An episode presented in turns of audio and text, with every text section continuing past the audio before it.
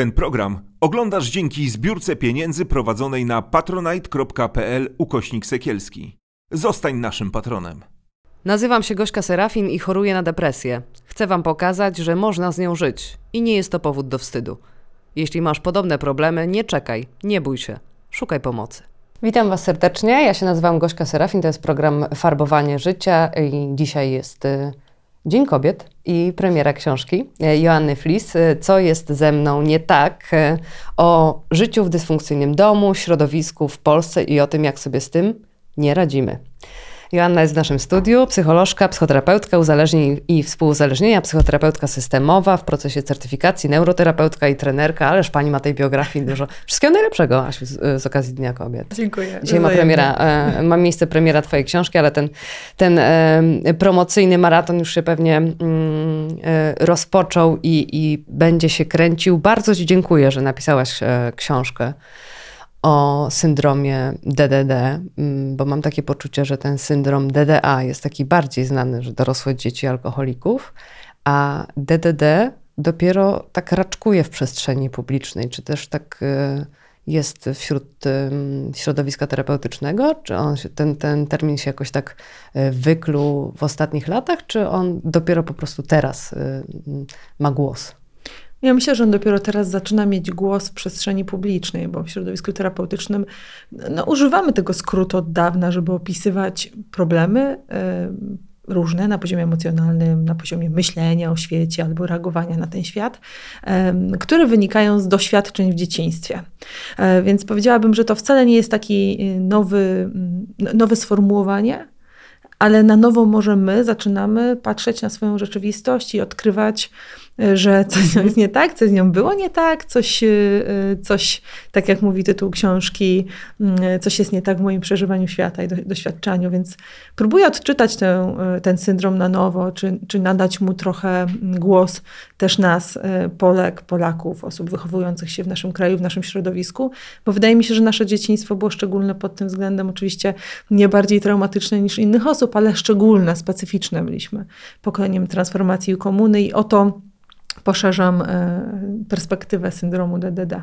A poczułaś potrzebę napisania tej książki w związku ze swoim doświadczeniem terapeutycznym i tego, co, co się dzieje w Twoim gabinecie, jakich ludzi spotykasz, że, żeby ten syndrom DDD i te, te, te dzieci DDD jakoś zaopiekować właśnie taką, takim nawet nie poradnikiem, bo, bo nie mam takiego poczucia, że tutaj nie ma prostych rad, tylko są dosyć takie trudne, bolesne fakty, ale z jakimś tam wyjściem, nie? Że, że to nie jest zrób pięć kroków i, i, i, będzie fajnie, e, tylko jest, jest to duża i ciężka praca, sama, sama wiem po sobie, e, ale to ci się pojawiło właśnie ze względu na to, że mm, no, że coraz więcej takich osób y, zaczyna być świadomych tego, że, że chce trochę uporządkować to, to swoje życie, że to, w jakim świecie się urodzili, a to, jak świat wygląda dzisiaj, powoduje, że to im nie styka?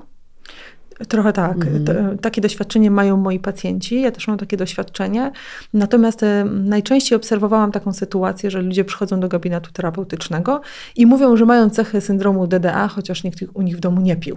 I to była taka pierwsza e, sytuacja, w której ja zaczęłam się przyglądać temu, że ludzie w Polsce niekoniecznie potrafią rozpoznawać w sobie cechy syndromu DDD czyli nie są z nim oswojeni, oswojeni. Kolejnym takim poziomem wglądu mojego własnego terapeutycznego była sytuacja, w której ludzie mówią, że mają problemy takie jak osoby DDD, albo DDA, ale w ich, w ich domach było wszystko ok. Wtedy zaczęłam zastanawiać się nad tym, że no dobra, to w takim razie, skoro dom był wystarczająco dobry, to może przyjrzyjmy się temu, jakie jest to środowisko. Y, kiedy myślę o potrzebie, która kierowała mną kiedy, wtedy, kiedy pisałam tę książkę, to przede wszystkim y, chciałam poszerzyć tę definicję i pomóc tym ludziom, którzy rozpoznają, że coś z nimi jest nie tak, trochę to ponazywać i znaleźć, znaleźć tego źródła, przede wszystkim źródła w przeszłości bo bardzo często ludzie, którzy opowiadają taką historię, że ich rodzice na przykład nie pili, albo przecież bardzo się starali, tylko długo pracowali. Ci ludzie nie dają sobie prawa do, tego, do, prawa do tego, żeby się z DDD identyfikować i w ogóle, żeby móc o sobie powiedzieć, że mam jakieś, jakiś bagaż problemów, który wynika z przeszłości. Więc odczytuję e, mm, syndrom DDD dla nas na nowo, dla nas wszystkich, bo ponieważ ja też się w części e, cech odnajduję i odczytuję dla nas na nowo i miałam taką nadzieję, że ta książka trochę nas odwstydzi też wszystkich, czyli że ona pozwoli nam zobaczyć, że mieliśmy podobnie, że te domy były podobne, że wychowywaliśmy się w takim, a nie innym środowisku, że dziś, dziś jako dorośli możemy na siebie popatrzeć ze współczuciem i pomyśleć sobie, no ta nasza szkoła, to nasze podwórko, te, te, te zasady, które panowały między dorosłymi, tamtymi dorosłymi, takie zasady, że na przykład sąsiadka mogła ci złoić tyłek, mhm. że one niekoniecznie były e, zdrowe i że trochę mamy wspólne korzenie, co nie dziwi, e, wtedy, kiedy większość z nas słucha podcastów i we wszystkim się odnajduje. I to też była taka moja myśl, że coś w takim razie nas łączy, skoro łączymy się w tych autodiagnozach. Dysfunkcja y, jest takim wstydliwym słowem też trochę, nie? Bo y, wiele osób na przykład może mieć problem z tym, żeby powiedzieć y, o swojej rodzinie, że była dysfunkcyjna, bo to takie takie trochę mhm. obrażające. O, jak mogę obrazić moją rodzinę? Przecież jakby wszystko było. Bo, bo, bo ten alkoholizm, no to okej, okay, no to już jesteś w stanie stwierdzić, ale, ale fakt jest taki, że matka albo ojciec, że ten alkohol był, ojciec pił, bił albo matka. A ta dysfunkcja jest taka mhm. trochę y, niewidoczna na zewnątrz, y, trochę nie ma dla niej takiego usprawiedliwienia, bo nikt inny tego nie widział. No, y, bardzo kłopotliwe to słowo chyba jest. Jest kłopotliwe, szczególnie wtedy, kiedy na przykład mówimy o nadopiekuńczości jako źródle dysfunkcji. Popatrz, tutaj już w ogóle robi się taka gradiacja bo jak możemy powiedzieć o matce, która była nadopiekuńcza, bo to najczęściej dotyczy matek, e, że była dysfunkcyjną matką, czyli że tworzyła dysfunkcyjną rodzinę, więc e, no, czasem jest bardzo trudno zauważyć oczami dorosłego te nadużycia z dzieciństwa i je na nowo nazwać, szczególnie, że repertuar nazw jest dość wąski.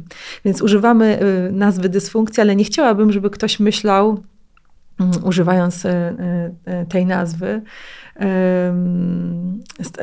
może inaczej tę nazwę nie chciałabym, żeby ktoś oceniał, żeby ta nazwa miała charakter ocenny.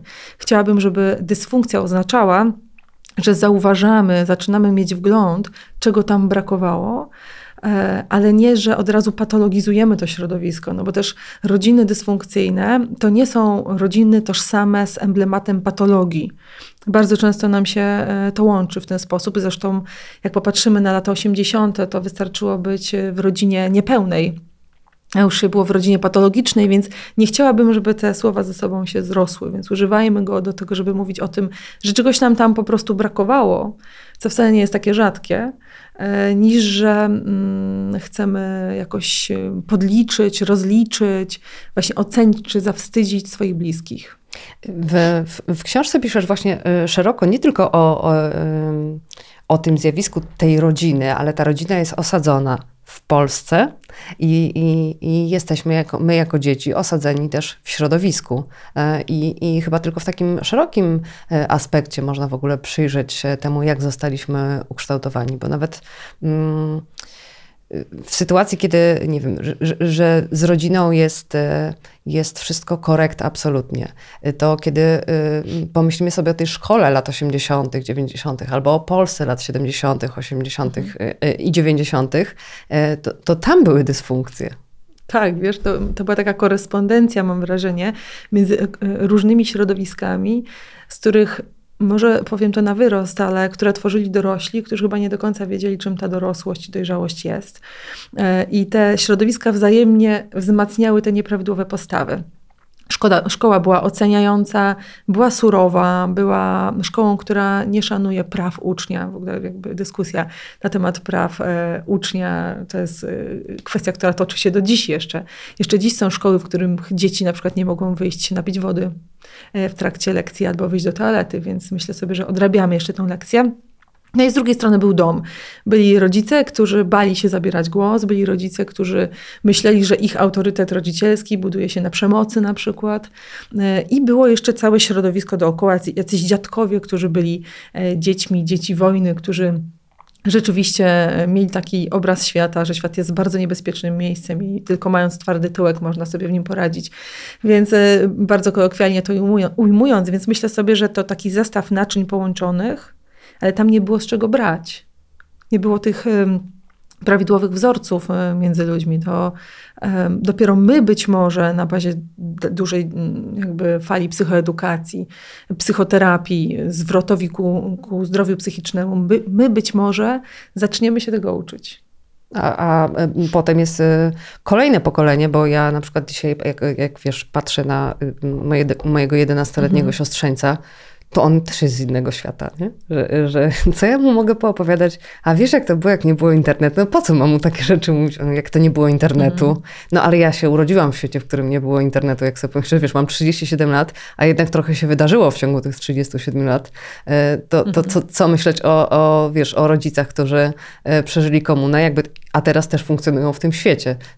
Mój tata z tym smartfonem jest absolutnie wspaniały i uroczy, ale, ale to mu się podoba, jakby, wiesz, doszedł do tego. E, I, i, i to są e, takie trudne e, pokoleniowe przejścia, bo tak sobie myślę, że no jednak jest kilka tych pokoleń, czyli to wojenne, powojenne, e, rodzice, my i te dzieci. E, No to tutaj złotego środka nie ma chyba, ale jakiś, e, jakąś rzeczą, która może to połączyć jest, jest szacunek i zrozumienie nie? dla drugiego e, człowieka, a tego trochę brakuje chyba między tymi pokoleniami, bo słyszymy te dobre rady. A za moich czasów, a to, a nie narzekaj, bo to, bo masz to, masz to. Jest takie niezrozumienie. Ja myślę, że tak, że w ogóle u nas y, w Polsce mam takie wrażenie, że, że panuje taka postawa, w której my nie ufamy tym kolejnym pokoleniom. Nie ufamy w to, że one sobie, sobie będą w stanie poradzić. Nie ufamy to, że one mają zasoby. Wydaje nam się, jesteśmy dość konserwatywni, więc pewnie z tego też powodu wydaje nam się, że to my, starszyzna, dzierżymy te, y, te atrybuty władzy, wiedzy i mądrości. No i to jest pierwszy problem. Korczak bodajże mówił, że wychowujemy dzieci do przyszłości, o której nie mamy pojęcia w dużym skrócie. I to jest chyba coś, czego warto się uczyć, żeby przypominać sobie gdzieś tam z tyłu głowy, że mm, nie mamy szansy wiedzieć o tym, jaka będzie przyszłość, nie, nie mamy pojęcia o tym, jakie kompetencje tej, w tej przyszłości się mm, przydadzą. Więc to, w co możemy nasze dzieci wyposażyć, to poczucie własnej wartości. Wiara w to, że sobie będą potrafiły e, radzić na różne sposoby, bo mają wystarczające wyposażenie ku temu. I tego zbrakło nam i chyba naszym poprzednikom również. To powiedzmy, ym, dysfunkcyjna rodzina, czyli jaka? Co, co, co musi się wydarzyć albo czego musi tam brakować, żeby można było e, identyfikować się na przykład, że okej, mogę mieć e, tutaj ten syndrom DDD. Jaka to jest dysfunkcyjna rodzina? To jest bardzo szerokie pojęcie, Mhm. bo mamy, ja w swojej książce piszę o tym, że jest osiem podstawowych potrzeb i deprywacja w, koszyku. obrębie, tak, w koszyku potrzeb i że deprywacja tych potrzeb prowadzi do syndromu DDD, E, ale na pewno rodzina dysfunkcyjna to takiej, w której pojawiają się frustracje w obrębie tych potrzeb dotyczących właśnie potrzeby bezpieczeństwa, przynależności, akceptacji, e, możliwości wyrażania siebie, autoekspresji, e, granic, posiadania granic. I że pojawiają się tam frustracje i że one są stałe, nie, że raz na jakiś czas się mi przytrafia, że mama na coś mi nie pozwala, ale pojawia się to stale. No i że to jest coś, co może mieć też znamiona przemocy. Wtedy, kiedy mamy do czynienia z przemocą, to wystarczy, że to raz się pojawia. Czyli mamy frustrację w obrębie potrzeb i stałą, stałą ich deprywację plus przemoc, nadużycia seksualne. Takie rzeczy, które są już e, patologią, tak? I to też tworzy syndrom DDD. Chciałabym powiedzieć, że spektrum DDD jest bardzo szerokie. Możesz mieć DDD wtedy, kiedy na przykład twoi rodzice nie pozwalali ci wyrażać tego, co myślisz, ale możesz też mieć wtedy, kiedy ktoś cię molestował seksualnie. I że to jest tak naprawdę ta sama grupa osób, tylko że natężenie de, tych, tych problemów wynikających z doświadczenia traumatycznego jest zupełnie inne. Tak sobie myślę, że, że w czasach, kiedy y, wychowywaliśmy się w momencie, że dzieci i ryby głosu nie mają, y, no to jak tam wyrażać y, swój głos i, i swoją autonomię i cokolwiek? Czy ktokolwiek mógł dyskutować? Ja To- mam to- to nadzieję, że taka były takie osoby. potrzeba jednak Tak. gigantyczna, nie? Mam nadzieję, że były takie osoby, które mogły dyskutować, ale nawet popatrz, jeżeli mogły dyskutować w domu, to nie mogły dyskutować w szkole, szkole. no. nie? Czyli możemy powiedzieć o tym, że osoba, która miała prawo wyrażania własnego głosu w domu, również może mieć cechy syndromu DDD, bo w środowisku szkolnym przez 8 godzin w ciągu każdego dnia od poniedziałku do piątku ten głos jej był odebrany. E, Więc y, jesteśmy takim środowiskiem, w którym dzieci nie miały głosu. To jest jedna rzecz. A druga rzecz, która które doświadczało, doświadczało unieważniania różnych emocji, czyli e, hister- histeryzujesz, przesadzasz, nie becz, tak, nie masz się, nie złość się, bo nie wolno. Czyli byliśmy takim pokoleniem, którym mówiono, że to, w jaki sposób przeżywamy świat, jest najczęściej niewłaściwe, bo grzeczne dziecko to dzie- dziecko, które nie ma uczuć i nie ma swojego własnego zdania. Czyli to jest y, też taka bardzo łącząca nas cecha, bo większości z nas myli się asertywność z buntem. Ponieważ w dzieciństwie nie nauczyliśmy się, że możemy mówić swoim własnym głosem, to wydaje nam się, że żeby mówić, trzeba się buntować. A to nie jest prawda, tak? Czyli utknęliśmy w fazie dziecka dorastającego. Unieważnianie dotyczy też potrzeb. Popatrz na Polskę. E, Dotychczas tego doświadczamy. Możesz kochać tylko w jeden sposób. Możesz e, chcieć przeżywać życie tylko na jeden sposób. Na zdrowie. Dziękuję, zrobiłam to bezgłośnie. Możesz chcieć przeżywać życie tylko na jeden sposób. Czyli może, wszyscy musimy chcieć mieć dzieci, wszyscy musimy ch- chcieć wychowywać te, te dzieci w rodzinach ediadycznych, e, wszyscy musimy kochać w sposób heteroseksualny, tak? Wszyscy musimy chcieć mieć stałą posadę. To jest coś, z czym w tej chwili mm, powoli się oswajamy, że są różne sposoby na życie.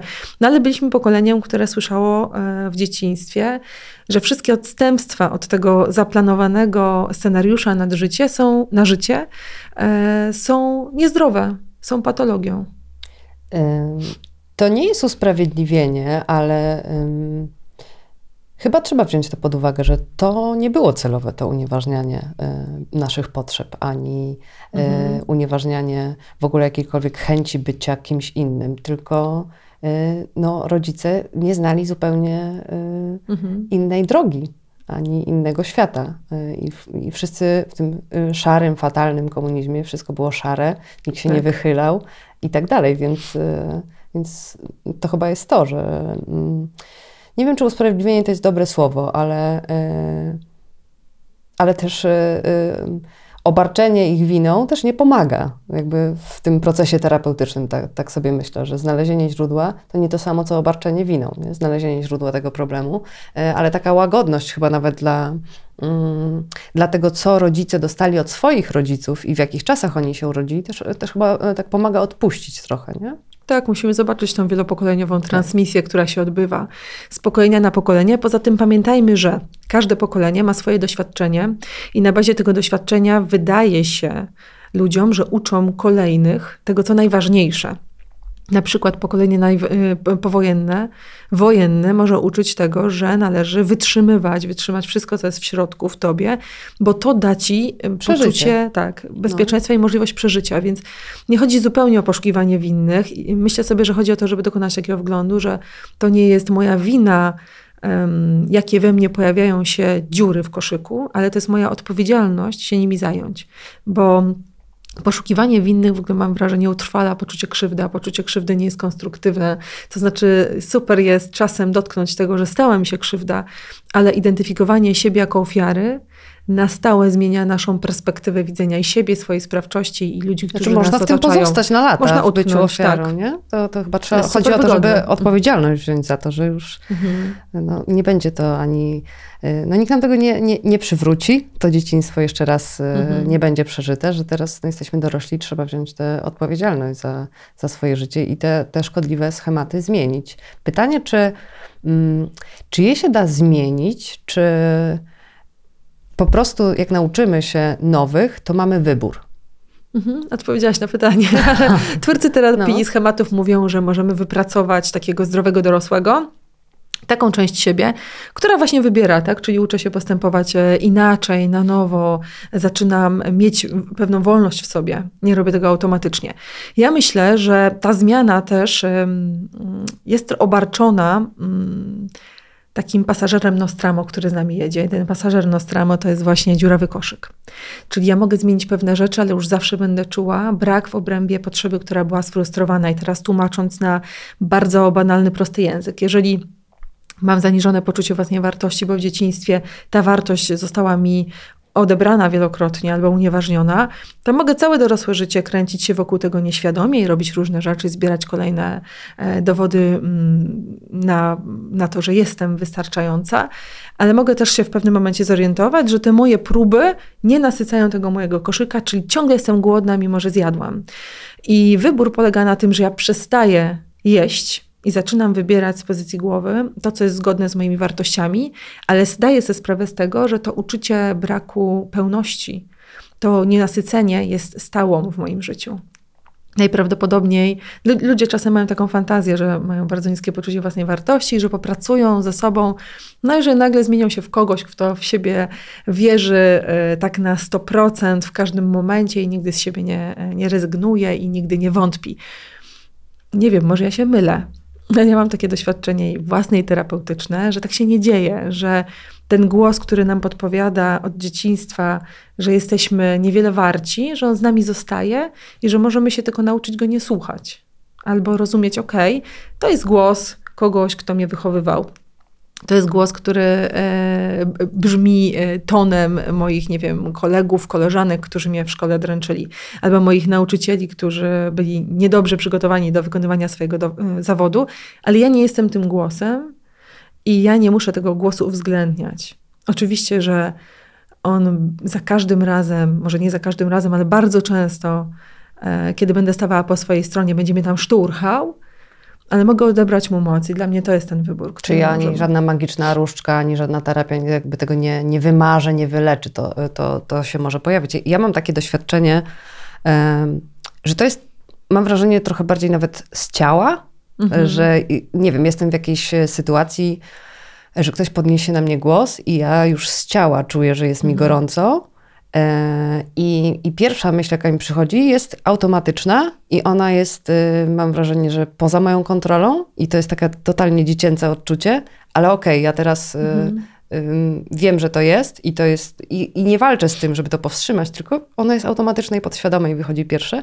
no ale jednak mam ten zdrowy wgląd już i racjonalnie jako ten dorosły jestem w stanie ocenić fakty, a nie te, te, te przekonania, które wyniosłam. No i wtedy wybieram, tak? Wybieram, że, mhm. że biorę ten zdrowy, dorosły głos, ale, ale to jest cały czas w ciele i w tej podświadomości. To ja myślę, że tak, że jest i na poziomie myśli, i na poziomie uczuć, i nawet na poziomie zachowań, z których nie zdajemy sobie sprawy. Ja zresztą przytoczam parę takich fragmentów wypowiedzi moich pacjentów, którzy właśnie opowiadają sobie takie historie wtedy, kiedy nie są świadomi tego pasażera Nostramo albo dziury w koszyku, jak to e, nazywam. Czyli mówią, że no dobra, to jeszcze tylko e, odłożę kolejne kilka tysięcy na koncie i poczuję się bezpieczny. Jeszcze tylko przebiegnę kolejny maraton albo Ironmana, albo bieg rzeźnika i poczuję, że jestem sprawczy, sprawny. Jeszcze tylko zrobię sobie biust i poczuję, że jestem atrakcyjna. E, I, I chodzi o to, żeby uzyskać wgląd w tym obszarze jeszcze tylko, w tym obszarze różnych warunków, które my próbujemy spełnić, żeby załatać dziurę, która jest niezałatalna. Stąd dziurawy koszyk trochę kojarzy mi się z żołądkiem. Że wiesz, jak masz dziurę w żołądku, to nawet jak zjesz tonę tortu, to i tak będziesz czuła się głodna. I mm, można to, to uczucie głodu rozpoznawać w sobie i można przejmować w pewnym sensie nad nim kontrolę, ale trzeba też mieć w sobie zgodę do tego, że ono jest, bo najpierw trzeba to zobaczyć. To jest wielka odwaga, żeby zobaczyć, że jestem nienasycona w jakimś obszarze, że cały czas czegoś pragnę. Zobacz, że my się obracamy w środowisku na przykład mediów społecznościowych i tam Widać to, nie, to nienasycenie. Nie wiem, czy tak kiedyś miałaś, ale ja tak miałam, że jak zaczynałam e, być osobą bardziej medialną i dostawać różne lajki i zwroty od ludzi, to się orientowałam na tym, że e, e, orientowałam się, że 100 lajków super, 200 lajków super, 500, 500 lajków super, tak? O, mam 1000 lajków super, muszę zrobić coś jeszcze lepszego, tak? I musimy się przyłapać na tym mhm. nienasyceniu, że jak lubimy się ścigać, a ja mam jednak syndrom, syndrom takiego kujona, jak lubimy się ścigać i lubimy zdobywać kolejne poprzeczki e, i nam się wydaje, że sukces oznacza natychmiastowe wyznaczenie kolejnego obszaru do, do zdobycia, to musimy w sobie to rozpoznać i zapytać siebie, po co ja właściwie to robię i czemu, czemu ja właściwie sobie chcę tego dostarczać, i wtedy możemy rozpoznać ten, tą dziurę w koszyku, wokół której my się kręcimy, i możemy przerwać ten taniec z tą dziurą, który, który uprawiamy, i wyjść do własnego życia. Myślę, że te media społecznościowe to nas w ogóle tak mm, dosyć mocno e, mogą poharatać. Mhm. Ja na przykład nie mam, e, mm, nigdy nie miałam jakiegoś takiego E, nigdy nie byłam w stanie się zdołować jakimiś, nie wiem, tam, że make-upami albo że ktoś coś super wygląda, bo, bo, bo wiem, jak się robi takie zdjęcia i tak dalej. Raczej, mm, jeżeli coś tak spowodowało, że ja się gorzej poczułam, krytykując sama siebie potem, to że ktoś na przykład robi coś fajnego, nie? I tak wiesz, tak przeglądam sobie tego Instagrama, patrzę, mówię, o Jezu, Flis znowu jakąś fajną rzecz robi, jakiś projekt, jakiś podcast, że jej się chce, że to, że no znowu fajną rzecz, a ja nie mam siły, a mi się nie chce. No ale przecież skoro ona może, też może, że wiesz, no takie, bardziej takie, mm, nie chodzi nawet o karierę, tylko o taką, wiesz, siłę, emocje, że nie, nie ten wygląd, nie samochód, y, nawet nie wycieczki, no dobra, no wycieczka wycieczką, ale takie ambitne rzeczy, nie? Tak, to tak. jest, bo Ja myślę, byłam, że to jest dobra topografia. ambicji? Tak, No. to jest dobra topografia dziur. Ja się ostatnio na tym przyłapałam, jak rozmawiałam z moją panią profesor. Jestem na takim finiszu doktoratu i mówię jej, że to jest chyba trochę nierealne, żebym ja tutaj zrobiła te rozdziały w termin. I ona mówi, no cóż, no będziesz wstawała o czwartej rano. A wiesz co, ja się przyłapałam na tym, że odpowiedziała mi, no tak, no są gorsze rzeczy niż wstawanie o czwartej rano. Wyśpię się w kwietniu, więc, e, więc wstaję rzeczywiście. Rzeczywiście wstaję o tej czwartej rano, natomiast e, no, tu łatwo można zrobić ten mapping e, swój, swoich dziurek e, w koszyku, nie? gdzie bardzo szybko możemy się przyłapać na tym, że mamy taką lekkość w oddawaniu swojego czasu, życia na takie rzeczy, które nas tam karmią i przez moment, przez moment tak możesz na przykład o sobie super pomyśleć. Nie? No ale tak jak wcześniej lądujesz- powiedziałaś o tym Ironmanie i o tym powiększeniu biustu, no to, to są takie rzeczy, mm, nie chcę powiedzieć pochwalane, pewnie złego słowa używam i, i głupiego, ale jak y, widzisz, że ktoś zrobił Ironmana, to myślisz sobie, o Jezu, wow, fajnie, a ja się nie mogę ruszyć. Tylko, że Ironman jest trochę przegięciem, moim zdaniem, że to jest jednak trochę ucieczka od czegoś, nie? Że to jest e, przesada, że okej, biust może sobie każdy e, zrobić, jakby nie będę nikogo oceniać, tylko szkoda mi, że em, szkoda mi e, tej osoby, że jednak ma jakiś tam brak, nie? Że potrzebowała takiej, takich rzeczy, tak jak powiedziałaś, jeszcze tylko, nie? Jeszcze Że- tylko, No, że no. mamy takie, e, takie rzeczy, że potrzebujemy coś tak bardzo zmienić, żeby, nie wiem, się- lepiej poczuć, Mhm. zaakceptować siebie. E, I, i, I tutaj, wiesz, to nie jest tak, że mm, no dobra, to jeszcze tylko wypiję trochę więcej i będzie lepiej, no bo to wtedy krytykujemy, tak? Mhm. A taki Ironman albo coś, e, powiększenie albo upiększenie, to tak jakoś nie wydaje się takie strasznie szkodliwe, nie? Wiesz co, jesteśmy pokoleniem, które No. to wymyśliło, nie? To my powtarzamy hasła, e, że musisz wychodzić poza swoją strefę komfortu w kółko, że jeżeli się nie rozwijasz, to się cofasz. E, to są nasze wymysły i mi się wydaje, że to są po prostu nasze sposoby na to, żeby radzić sobie z dziurami w koszyku. To my wymyślamy e, taki styl życia. Jak się przyjrzysz temu stylowi życia, to on moim zdaniem nie do końca jest zdrowy. Nawet, e, nawet jak popatrzysz na coś, o czym marzy większość, czyli o takich e, pełnych rutynach w życiu, takim zrutynizowanym życiu, w którym dążymy do pewnej stałości, konstantu. Tak sobie na to spojrzysz z takiej perspektywy właśnie, czy to jest rzeczywiście zdrowe, takie podporządkowywanie całości swojego życia jakiemuś stałemu, regularnemu rytmowi, że nie masz miejsca na żadną swobodę, że za poczucie bezpieczeństwa, złudne oczywiście, e, ale jednak za poczucie bezpieczeństwa płacisz byciem ciągle w szkole, że ci zadzwoni dzwoni, dzwonek albo budzik, albo twój zegarek naładowany elektroniką ci powie, że właśnie powinnaś zrobić 2000 kroków więcej, albo to jest pora na, na to, żeby się położyć spać, albo to jest e, moment, w którym powinnaś wypić e, swoją herbatę parzoną na 10 sposobów w specjalnym czajniku. Zobacz, że to są wszystkie takie, wszystko takie magiczne zabiegi, których my używamy do tego, żeby poradzić sobie najczęściej właśnie z banałami, z tym, że nie czujemy się bezpiecznie, z tym, że nie czujemy się wartościowi, z tym, że nie czujemy, że ktoś może nas kochać, może nas pokochać, e, z tym, że nie umiemy wyrażać siebie, z tym, że nie rozumiemy swoich emocji, z tym, że nie potrafimy być autoasertywni, czyli postawić sami sobie granic, więc szukamy wszystkiego, co nam te granice postawi. A jak mamy rozumieć swoje emocje i w ogóle je odczytywać, skoro y, dziewczynka ma być grzeczna, a chłopaki nie płaczą? No jakby w takim kraju się wychowaliśmy i tak, tak sobie myślę i, i też ostatnio o tym y, gdzieś rozmawiałam, że, że dziewczynka, która ma być grzeczna, bo jeszcze też złość piękności szkodzi, y, wyrasta potem na taką kobietę uległą. Y, I, i, I w tym patriarchalnym świecie. I, I ulega i mężczyznom, i, e, i boi się, w, nie wiem, walczyć o siebie w pracy i tak dalej. E, I nie stawia granic. A ten chłopak, który miał nie płakać, no potem idzie na przykład w jakąś taką agresję, tak? Idzie w agresję albo idzie w samobójstwo, Tak, bo też wiemy, tak. że e, to jest ta grupa mężczyzn. U nas więcej mężczyzn popełnia e, samobójstwo w naszym kraju, że to jest ta grupa właśnie, która E, nie potrafię y, mówić o swoich emocjach na zewnątrz, często ich nie rozpoznaję. Emocje były tłumione w dzieciństwie. Uspokajało się dziecko, żeby nie, nie płakało. E, No, no to dzieci i ryby, no. Tak, ale zobacz, nawet ja, ja mam e, pięciolatka w domu Mhm. i jestem tak na świeżo z placami zabaw. E, Jak mnie teraz ktoś zobaczy, to, to będzie uciekał, ale jestem na świeżo z placami zabaw i e, to jest nagminne, że się słyszy, że oj, nic się nie stało, tak? Dziecko płacze, ale jeszcze nie zdąży się wypłakać, jeszcze nie zdąży się sobie e, ocenić tego, czy boli, czy nie boli, a już słyszy taki głos z ofu swojej mamy, która krzyczy z daleka, że nic się nie stało. Nie płacz, nic się nie stało, tak? Może nikt już nie mówi, nie przesadzaj, ale to już nie boli, tak? Podmuchamy, już nie boli. Najczęściej wiesz, wszyscy To wiemy, że działa. to dmuchanie nie działa. Tak naprawdę ale ale nie działa. generalnie działa, że, że jest ta Tak, cisza, nie? Że tak, daje że- się okej. ukoić to dziecko. Tak, że, tylko właśnie pytanie, czy to jest prawdziwe ukojenie, nie? Że kiedy mm, uczymy dziecka od dzieciństwa radzić sobie takimi magicznymi sposobami z emocjami na zasadzie blokowania ich doświadczania, wtedy, kiedy mama podmucha, no to coś tu jest nie tak, nie? Bo się uczę, że coś, co no nie działa, no bo dmuchanie na ranę nie działa, nie może zmniejszyć poziomu bólu, może sprawić tylko, że dziecko poczuje się zaopiekowane i to zmniejszy poziom tego niepokoju psychicznego, I odetnie się od tego bólu. Od ale ciała. jak to tak działa magicznie, że wystarczy, że mama podmucha albo tata e, i dziecko przestaje natychmiast czuć ból, no to musimy sobie zadać pytanie, czego to dziecko się właśnie w tej chwili nauczyło. Nauczyło się, że ma natychmiast zatrzymać wszystko, e, co jest niepokojące dla jego rodziców albo opiekunów i bardzo szybko powrócić do wszystkich tych aktywności, w których w, tej chwili bierze udział, em, bo inaczej rodzic będzie zaniepokojony. Mamy taką badaczkę rodzin, nie przytoczę teraz jej nazwiska, bo zapomniałam, która mówi o tym, że współcześni rodzice potrzebują dzieci, którzy nie potrzebują rodziców.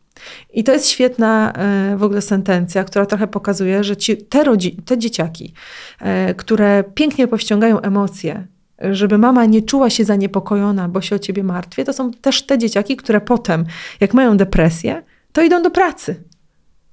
Wiesz, robią różne rzeczy, żeby nie niepokoić nikogo. No w ogóle nie ma sprawy, wszystko jest okej, tak? Zresztą napisaliście taką książkę. Tak, tak, tak. I Jest okej. To jest naprawdę rzecz, którą szybko się mówi. Jest okej, jak, jak cię ktoś pyta e, Tak. i samemu sobie długo wmawiasz, że, e, że jest okej, więc e, o co mi chodzi? A jak jest z... Myślę sobie o takim jeszcze poczuciu, że mm, porównujemy się, bo na przykład ja miałam coś takiego, dlaczego ja nie daję rady, skoro inni, no wychowani też w tych czasach, co ja, dają radę, czyli co jest ze mną nie tak. No bo okej, możemy sobie, wiesz, pomyśleć o tym, że to były takie czasy, to była taka szkoła, takie środowisko, taka Polska, tylko że te, nie wiem, 10 osób w klasie jakoś daje radę w życiu dorosłym, a ja nie daję. To jest, to jest kwestia odporności psychicznej, czy to jest kwestia tego, że wszyscy nie dajemy rady, tylko oni bardziej zacisnęli zęby, czy po nich mniej widać? Y, Wiesz co, ja myślę, że to zależy No. e, od tego, e, co to znaczy daje radę. Bo dla mnie daje radę oznacza, że potrafię radzić sobie z moim wyposażeniem, które mam, e, z moją historią życia, która mi się przytrafiła, e, z zaproszeniami, które życie mi wysyła. Nie, nie wszystkie są fajne. Niektóre są fatalne, więc e, radzę sobie z tym i to jest daje radę. E, A mm, wiesz, ty mówisz o takiej sytuacji, w której e, ktoś ocenia siebie przez pryzmat e, jakichś, nie wiem, zewnętrznych wskaźników polegających na kasie, prestiżu, wiesz, osiągnięciach życiowych. I trudno mi jakby przyłożyć to rzeczywiście do sentencji, że ktoś daje radę, bo znam bardzo dużo osób, które bardzo obiektywnie, mierząc je tymi wskaźnikami, jakby wiodą fantastyczne życie i znam bardzo dużo takich, które ym, wiodą bardzo przeciętne życie, ale tak naprawdę fantastycznie sobie radzą. Więc dla mnie daje radę oznacza, że wykorzystuje swoje możliwości, szanuje swoje ograniczenia, y, opiekuje swoje deficyty i wykorzystuje, em, jestem elastyczna wobec tego, co dzieje się w tej chwili w moim życiu. Nie? Więc myślę sobie, że to porównywanie w ogóle jest do bani, prawdę mówiąc, bo każdy z nas nie jest prawda, że mamy porówno. To jest w ogóle jeden z największych, e, jedno z największych oszustw popkultury, która próbuje nam wmówić, że e, właściwie chodzi tylko o to, czy będziesz dobrze zmotywowana i, czy, i chodzi tylko o to, czy ci się będzie chciało. To nie jest prawda. Rodzimy się w różnych domach, w różnych, w różnych ciałach, w różnych środowiskach. Przytraca, przytrafiają nam się po drodze różne choroby. Mamy też szczęście i pecha. Coś takiego naprawdę istnieje. Część z nas będzie miało potwornego pecha w życiu i dawanie rady będzie polegało tylko na tym, żeby się nie poddać na przykład. E, więc mm, wracając do twojego pytania, nie? myślę sobie, że nie ma sensu porównywać się z innymi, bo nigdy nie będziemy w takiej sytuacji jak inni, bo już wyjściowo na starcie w wyposażeniu genetycznym e, są między nami różnice. Tylko, że um, uczyliśmy się w szkole, w której było jedno wielkie porównywanie z innymi, nawet mhm. jeżeli chodzi wiesz, o zachowanie i o oceny. E, Wychowaliśmy się w środowisku, gdzie każdy się porównywał, jakby sąsiedzi oceniali. Tego nie mhm. można było, żeby nikt nie zobaczył, nie mów nikomu, co się dzieje w domu. Po prostu jakiś jedno wielki e, konkurs porównywania e, to było nasze dzieciństwo. No tak, to był festiwal rzeczywiście no, czerwonych tak, pasków. się wiesz, nie porównywać teraz, nie? I ławek, tak, no. to prawda.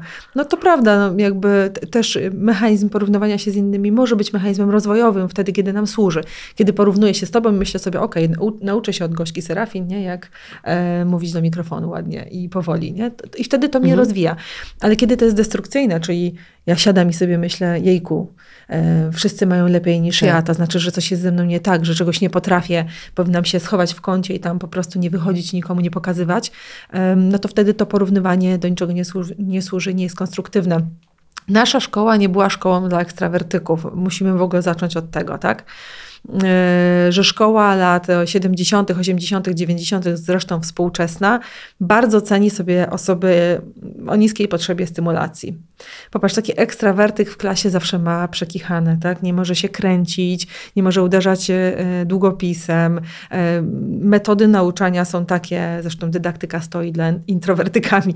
Metody nauczania są, są takie, że ekstrawertyk nie może się odnaleźć w takiej rzeczywistości, więc ja naprawdę konia z rzędem temu, kto jest w stanie będąc ekstrawertywnym dzieckiem o wysokiej potrzebie stymulacji, wytrzymać 45 minut, patrząc na tablicę, na której pojawiają się rzeczy w ogóle nieinteresujące, podane w sposób, który jest dramatyczny i z prawdziwym nauczaniem nie ma nic wspólnego. I ja myślę sobie, że to jest po prostu walka o przetrwanie. Więc jestem wielką orędowniczką takiego przekonania, że mm, musimy dopasować środowisko do człowieka, a nie człowieka do środowiska. No ale nie jest to popularne, szczególnie w wychowywaniu dzieci, bo do dziś mamy takie tendencje, że na placu zabaw mamy się porównują, które mówi szybciej, które chodzi szybciej, które, a które chodzi na sensorykę, a które nie chodzi na sensorykę. To jest, to jest jakiś koszmar. Jesteśmy narodem, który się uwielbia chwalić tak. przed y, sobą. To chyba wynika z tego, że długo nic nie mieliśmy, nie? a teraz każdy się po prostu wszystkim chwali, albo nie wiem, chwalisz się tym, że no fajnie się pochwalić tym, że no moje dziecko tutaj jest na studiach e, mhm. w Szwajcarii, e, a nie tym, że ma, nie wiem, złamane serce albo depresję. No, jakby wiesz, to, to chwalimy się tylko, uwielbiamy się chwalić. No. Ja myślę, że siadamy na takiego wysokiego tak. konia iluzji, które uprawiamy między sobą. I to wyklucza e, bycie blisko w przyjaźni. Zresztą wydaje mi się, że osoby z cechami syndromu DDD to są osoby, które mają ogromną trudność w nawiązywaniu przyjaźni głębokich, bo głęboka przyjaźń oznacza opuszczenie fasady i maski, nie? pokazanie się sobie w jakichś takich okolicznościach, które e, są bardziej realne niż to, co sobie opowiadamy wzajemnie o swoim życiu. I to, co obserwuję osób z cechami syndromu DDD, to jest właśnie um, to mozolne wykraczanie poza tego wysokiego konia, Czyli to, czego najbardziej się te osoby według mnie boją, to upadku z wysokiego konia, czyli porzucenia tych iluzji. Muszę porzucić te iluzje, muszę zadać sobie pytanie, czy umiem bez nich żyć, a potem wyjść tak sotę do ludzi i sprawdzić, czy są w stanie mnie przyjąć. No i oczywiście, że zawsze znajdą się tacy, którzy nas nie przyjmą w żadnym wydaniu. Natomiast najpiękniejsze jest to, że kiedy to robimy, to odkrywamy, że jest nas trochę więcej, że możemy bez tego całego teatru e, ze sobą być i że wszyscy tak samo się boimy, że wszyscy tak samo e, w siebie wątpimy, że każdy z nas ma jakiś repertuar radzenia sobie e, z tymi poczuciami i że naprawdę nie ma się czym chwalić, bo życie jest wystarczająco trudnym miejscem dla wszystkich. Ja nie znam osoby, która może znam mało ludzi, ale nie znam osoby, która opowiadając mi o swoim życiu, Powiedziałabym, moje życie jest usłane różami, mam idealny work-life balance e, i Instagram jest, e, wiesz, rzeczywistością na temat tego, e, jak ono wygląda. nie znam takich ludzi, tylko mm, żeby nam wszystkim było trochę łatwiej, to najpierw musimy wypróbować takiego życia, w którym nie ryżniemy głupa, powiem bardzo kolokwialnie. E, kiedy pozwalamy sobie na to, żeby e, być sobą, cokolwiek to znaczy, albo przynajmniej nie robić tak. spektaklu dla innych ludzi, nie? nie? Nie być mądrzejszym niż się jest i piękniejszym e, niż sytuacja tego wymaga. 38 milionów osób sztukę stand-upu uprawia no, tak. bardzo, bardzo tak. regularnie. Tak. W swojej książce przeprowadziłaś też niesamowite rozmowy ze wspaniałymi ludźmi. One są takie. Oj, trudne. Tam jest ten kaliber taki, o, powiem ci, że jak je czytałam, miałam, u, cieplutko mi się mm -hmm. czasem robiło, bo, bo to były rzeczy naprawdę trudne i o niektórych y, też nie, nie myślałam wcześniej. Mm -hmm. y, o, o wielu wiedziałam już, bo w ogóle to... Y, Mam do ciebie pretensję, że trzy lata temu tej książki nie wydałaś. Wiesz, nie musiałam tak tutaj przeorać się z wszystkim. Dziś już e, dużo, dużo wiem o tym, ale, ale to jest niesamowite, jak udało ci się zebrać e, tyle świetnych głosów, świetnych opinii, e, może nawet nie opinii, po prostu prawd na, na, na bardzo ważne tematy. Zwróciło moją uwagę parentyfikacja, która, która jest zjawiskiem trochę jakby nowym, w sensie mhm. takiej w przestrzeni y, publicznej, ale czasem być może nawet y, źle pojętym, bo ona też bardziej, miałam takie poczucie, że kojarzy się tylko właśnie z domem e, alkoholowym, gdzie mhm. na przykład jeden tak. z rodziców y, no, no nie spełniał swojej roli i przejmował ją dziecko. Ale jak sobie pomyślę o tych latach na przykład 90., mhm. to na przykład w moim środowisku, w którym się wychowałam, wiesz, w co drugim domu ojciec był w pracy za granicą i wszyscy wyjeżdżali wtedy mm, na, na, za naszą zachodnią granicę, a potem pojawiła się e, no, wyjazdy już do Wielkiej Brytanii i tak dalej. I, e, i rzeczywiście tam też następowała taka trochę e, parentyfikacja, że to, to nie wiem, najstarszy syn trochę zastępował ojca i tak dalej. Czy, co nam robi taka parentyfikacja w życiu dorosłym? O, robi nam potwornie. Mhm. robi nam potwornie doktor Basia Chojnacka, która y, napisała y, tą część związaną z parentyfikacją, y, uzupełniając o różne ważne aspekty naukowe. ona zawsze mówi o tym, że jest pozytywna parentyfikacja i destruktywna. I, że, i, I, to jest bardzo ważne, żeby pamiętać, że wtedy, kiedy czasem dziecko, znowu to jest słowo klucz, czasem, czasem zrobi dla nas kanapki, czasem pomoże w czymś matce, czasem zastąpi w czymś ojca albo matkę, to jest okej. Okay. Wtedy dziecko uczy się podejmowania różnych ról, empatii, wspierania, współdziałania. Ale jest coś takiego jak negatywna parentyfikacja, i wtedy mamy do czynienia z sytuacją, w której dziecko nie może być dzieckiem, bo musi podjąć odpowiedzialność za nieobecnego rodzica albo rodzica, który jest dzieckiem, czyli jest naturalne pomieszanie ról. I taka parentyfikacja w dużym skrócie sprawia, że mm, dzieci nie mogą być dziećmi, a dorośli potem nie mogą być dorosłymi. Często są, to są ci dorośli, y, którzy około 30, 40 potem nie potrafią sami podejmować roli rodzica, poszukują sposobów na to, żeby odkuć, odbić swoje dzieciństwo. Y, albo zupełnie nie odnajdują się w roli osoby dojrzałej. Tak jakby wiesz, tak jakby nieprzeżycie dzieciństwa zostawiało w nich stały ślad, który sprawia, że oni ciągle tęsknią za tym, żeby w końcu ktoś ich wysłuchał, przytulił, przejął za nich odpowiedzialność, e, żeby dotknąć takiej wolności, która nie uwzględnia potrzeb innych ludzi, no bo dzieci mają na to szansę. Więc parentyfikacja robi nam potwornie też. E, Basia prowadziła mhm. badania doktorskie nad e, dziećmi parentyfikowanymi, dorosłymi dziećmi parentyfikowanymi. I ta trajektoria życia tych dzieci jest bardzo różna, ale ci dorośli najczęściej mówią o cierpieniu, poczuciu bycia niewystarczającym, o nadmiernej takiej odpowiedzialności. Niektórzy z nich mówią o, wobec innych, albo wikłaniu się w relacje z osobami, które funkcjonują jak dzieci, bo to jest coś, co, co znają z dzieciństwa. Więc na ten temat można by było napisać książkę. Zresztą Basia napisała na ten temat książkę, więc ją od razu polecam bo temat parentyfikacji dotyczy większości na przykład dzieci z kluczem na szyi. To jest jedna z form parentyfikacji. Tak. E, dzieci z kluczem na szyi, które muszą przyjść do domu i kiedy ja teraz patrzę na moją dorosłą już córkę, bo mam już, 20-letnią córkę i się zastanawiam, czy moja córka kiedyś miała w sobie takie wewnętrzne poczucie, że ona musi dla mnie obrać ziemniaki, jak ja jestem w pracy, wiesz, posprzątać mhm. w mieszkaniu albo zrobić coś takiego, e, co należy do osoby dorosłej, no to nie za bardzo. A jednak w naszym pokoleniu duża część z nas musiała to robić regularnie, codziennie. Duża część z nas zajmowała się swoim młodszym rodzeństwem.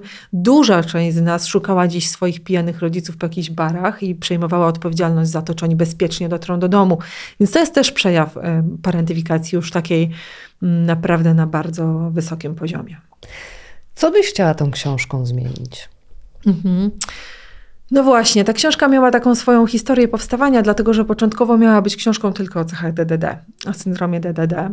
Potem ja się uparłam na to, że chcę DDD przepuścić przez Polskę i okazało się, że okej, okay, nasze doświadczenie jest wspólne i możemy o tym porozmawiać. A potem zaprosiłam do niej różnych bohaterów, dlatego że uznałam, że nie umiem opowiedzieć sama tej historii. Że potrzebuję ludzi, którzy tam byli widzieli, którzy pamiętają, do tego, żeby podzielić, podzielili się ze mną takimi lekcjami, które sami musieli odrobić, które uważają za najważniejsze lekcje tego pokolenia. I dalej mam takie poczucie, że ta książka mogłaby się rozrastać w nieskończoność. To znaczy, bardzo trudno było mi ją zamknąć, bo cały czas do mnie docierały jakieś kolejne powiedzonka, które miały miejsce w latach 80., 90. Czyli z samych powiedzonych to mogła być książka. tak, jak, jakieś, e, jacyś kolejni eksperci, mm. których chętnie bym zaprosiła, żeby dali kolejną lekcję, bo miałam takie wrażenie, że może to mój dziurawy koszyk, że, że, że jest, jest tego e, wciąż niewystarczająco dużo, żeby można było powiedzieć, że temat jest zakończony. Więc chciałabym tą książką rozpocząć dyskusję na temat naszego pokolenia, na temat e, naszych doświadczeń, tego, gdzie się wychowywaliśmy, jak to wpłynęło na to, jacy dziś jesteśmy i co musimy zrobić, e, żeby nie, nie, nie podać tego dalej, żeby tą sztafetę pokoleń zatrzymać. Jakbym sobie pomyślała o takiej misji osoby, misji autora, która im przyświecała, mm, to spróbujmy się wzajemnie zrozumieć, nawiązać ze sobą dialog na temat tego, kim jesteśmy i dlaczego tacy jesteśmy. I nie przekazujmy tego dalej, bo naprawdę nie ma czego. Chociaż jesteśmy też pokoleniem, które ma świetne zasoby. E, chciałam o tym powiedzieć, bo o tym nie jest ta książka, ale też mamy swoje zasoby. Nasza odporność psychiczna myślę, że jest niezła i to, że jesteśmy odważni, e, jest czymś, co być może zmieni e, obraz naszych dzieci i naszych wnuków. Dziękuję Ci bardzo za rozmowę i za tę książkę. Y, dla Was mam dobrą informację. Y, dla patronów oczywiście losowanie y, gorąco polecam i tutaj szczęście szczęście można mieć i, i pecha można mieć, tak? Bo to, to powiedziałeś, że to, że to istnieje. Czyli ktoś może mieć szczęście, a ktoś może mieć pecha i, i nie wylosować. Dzięki, do zobaczenia. Dziękuję. Ten program Oglądałeś dzięki zbiórce pieniędzy prowadzonej na patronite.pl ukośnik sekielski. Zostań naszym patronem.